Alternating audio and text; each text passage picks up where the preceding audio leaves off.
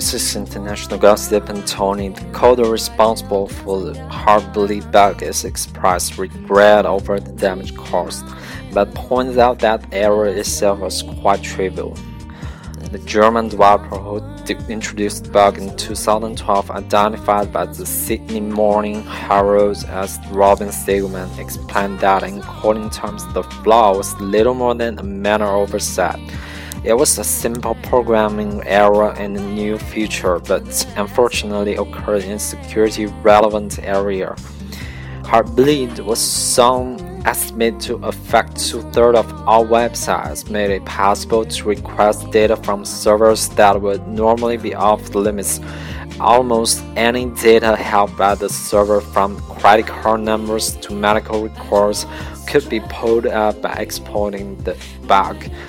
The programming error also escaped open OpenSSL project code reviewers allowing it to enter the public, uh, publicly released version of the software.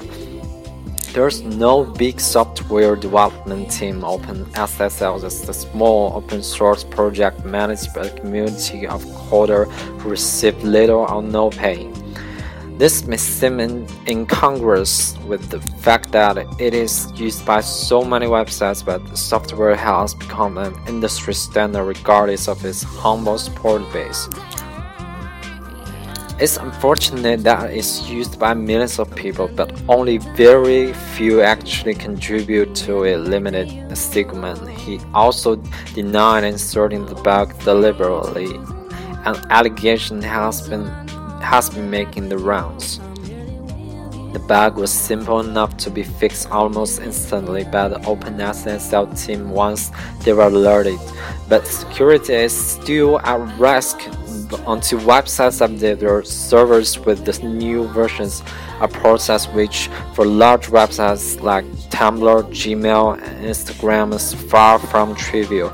Many websites are alerting their users to change passwords once the problem is fixed.